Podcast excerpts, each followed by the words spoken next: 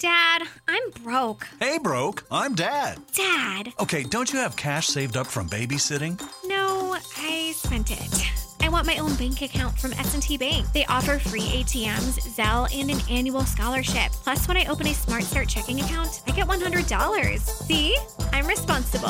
Hey, responsible. I'm Dad. Visit stbank.com slash smartstart for details. Bonus available July 1st through September 30th, 2022. Opening deposit balance of $50 required. Member FDIC. Welcome to the all new True Crime Never Sleeps podcast with your host, Larry Leese. Join us every week this season as we dive into the life and crimes of serial killers. From the butcher baker, Robert Hansen, to the Golden State Killer, Joseph DeAngelo.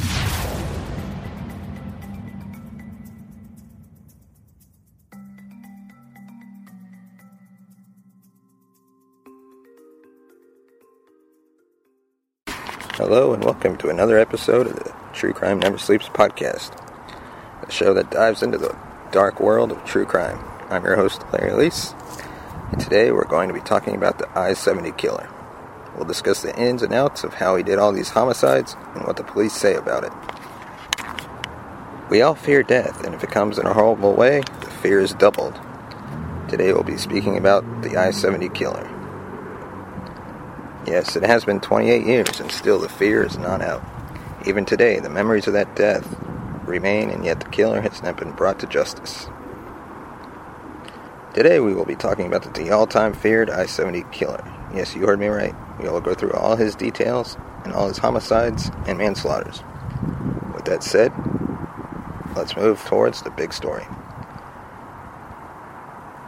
For those of you who don't know who the I 70 killer is, and of course, I know you're all aware of this guy, but still. The I 70 killer is an unidentified American serial killer who is known to have killed six store clerks in the Midwest in the spring of 92. His nickname derives from the fact that several of the stores in which his victims worked were located a few miles off of Interstate 70.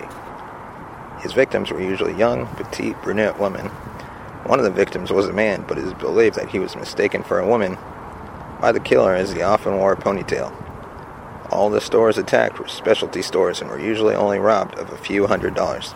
So here's the story.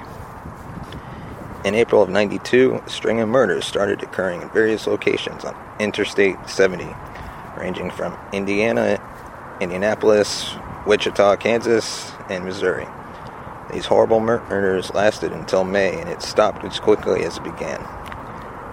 However, Police believe that this unidentified killer has ties to nine altogether, three of which in 93 to 94.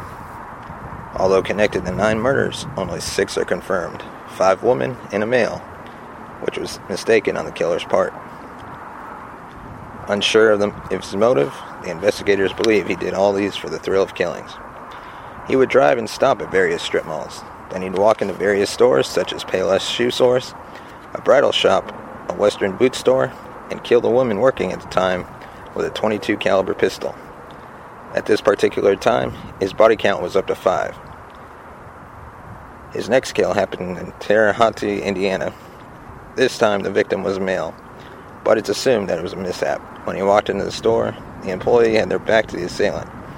The male had long hair which was in a ponytail and was mistaken for a woman. Other attempted murders proceeded to follow, yet thankfully two people survived the attack, one of which was due to the 22 caliber pistol jamming. The survivors were able to provide details on identifying the man and a composite sketch was made. The reports gave information of the killer being in his mid 20s to early 30s, well dressed and clean cut with good hygiene, a slender body frame, and a height of roughly 5'8. With the composite sketch, the police were able to follow leads that led to Herb Baumeister from Westfield, Indiana, businessman who traveled quite frequently. What happened next created a shockwave of terror that was entirely unexpected. As the police began searching his property, they uncovered a vast amount of skeletal remains that totaled 11 people. However, they were all male, believed to be homosexual. Out of the 11, 8 of them were reported missing. Shortly after, Herb committed suicide. It was also learned that he had throat cancer, but was currently in remission at the time. He also owned a 22 semi-automatic, which helped further the belief of him being the I-70 killer. Unfortunately, although suspected as the I-70 killer, there weren't any female remains on his property. With this suicide, it is unknown whether or not his alleged involvement of the women who were murdered had anything to do with him. Nevertheless, the police were able to solve a lot of cases after finding the male remains, so it wasn't a completely total loss. Now let's have a look at what the police need to say. So the case file says a story. Now you all are pretty much interested to hear it out. So come on, let's start. 26 year old Robin Fulder of Indianapolis, Indiana, wanted more than anything to marry and start a family, but that would never happen. On April 8, 1992, Robin was found shot to death at the store where she worked. 23 year old Patricia Smith and 32 year old Patricia Magers worked side by side at a bridal shop in Wichita, Kansas. Just three days after Robin Fulder was murdered, both women were shot to death in the back storeroom. Three weeks later, 24 year old Nancy Kitzmiller of St. Charles, Missouri, was shot to death in the boot store where she worked as a manager. Four murders in three different states, separated by more than 1,200 miles. At first, they seemed to be random killings, yet each took place at a shopping mall just off of Interstate 70 the Woodson Village Shopping Center in Raytown, Missouri, is near an access road to Interstate 70. On May 7, 1992, 37 year old Sarah Blessing was working alone in a gift shop at the mall. At 6:30 p.m., a local auctioneer noticed a stranger walking into his auction house. He looked around briefly, then he walked out again. Tim Hickman, who owned a video store, watched the man cross the parking lot and pass by his store. Minutes later, Tim heard a gunshot. He reached his front door just as the man was disappearing around the corner. Grocery clerk saw the stranger as he climbed the embankment in an Interstate 70 access road and vanished. Meanwhile, Hickman went next door to the gift shop. Sarah Blessing lay lifeless in a pool of blood. Police believe the Raytown murder was connected to the earlier shop mall killings a multi state task force was set up. Lab tests confirmed that all five women had been killed by the same gun, most likely a semi automatic 22 caliber pistol. That gun was also linked to the murder of 40 year old Michael McCown of Terre Haute, Indiana. He had been killed in a shopping mall ceramic store near I 70 on April 27, 1992. There were now six victims. The most promising lead came from the murders of Patricia Smith and Patricia Magers at the bridal shop in Wichita. Police got one good description of the killer. It was from a customer who walked in just minutes after the two women had been murdered. Using the customer's description and other eyewitness accounts, the police artist created age comp- composite of what he may look like today. There were three additional murders in Texas in 93 and 94 that police believe were the work of the same killer bringing the number of victims to nine. Now let's see how it all started. The three state, 29 day killing streak started in Indiana. On April 8, 1992, Robin Fulder was shot to death inside a Payless shoe store in Indianapolis. Three days later, on April 11, 1992, two women were found shot to death inside a bridal store in Wichita, Kansas. Victims Patricia Smith and Patricia Magers stayed late to wait for a customer needing a cummerbund. Neither made it home. Detective Tim Morrell for the Wichita Police Department worked the case 28 years ago, and it's there where authorities caught a break. An eyewitness account. Morrell said the customer and the woman were waiting late before arrived at the store and saw the man. But investigators believe the key to solving the case lies with the suspected murder weapon. The police believe the killer used an Erma Werke Model ET-22 pistol, a distinct gun with a nearly long foot barrel. It's actually a historical remake of an old German Navy pistol, said Ralph. The barrel is long enough where the gun has a wooden forearm. Just two weeks after the double murder in Wichita, the killer struck again.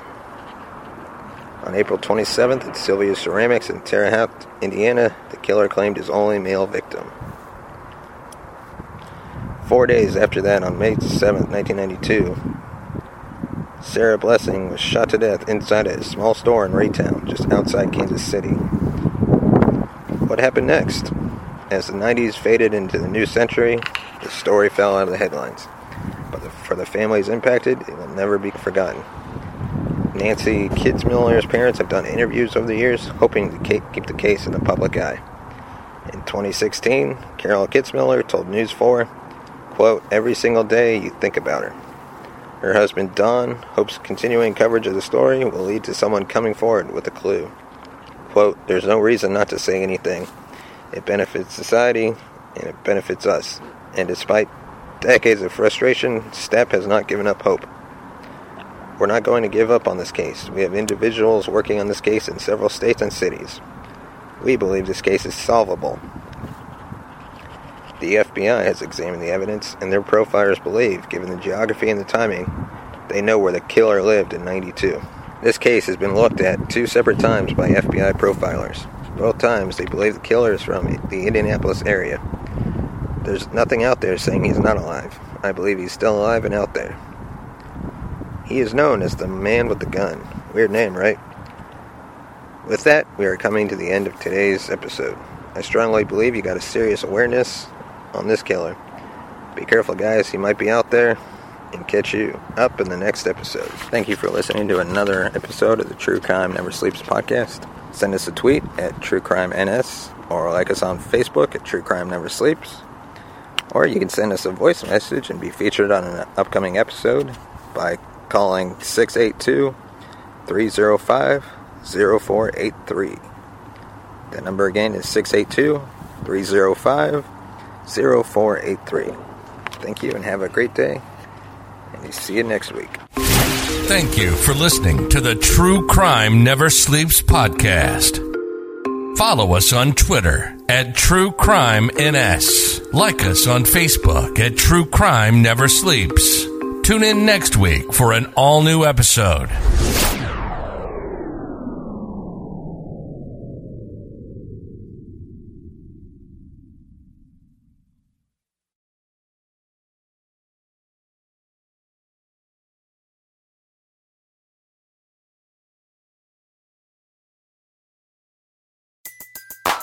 Everybody in your crew identifies as either Big Mac Burger, McNuggets, or McCrispy Sandwich. But you're the filet fish Sandwich all day. That crispy fish, that savory tartar sauce, that melty cheese, that pillowy bun. Yeah, you get it. Every time. And if you love the filet of fish, right now you can catch two of the classics you love for just $6. Limited time only. Price and participation may vary. Cannot be combined with any other offer. Single item at regular price. Ba da ba ba ba.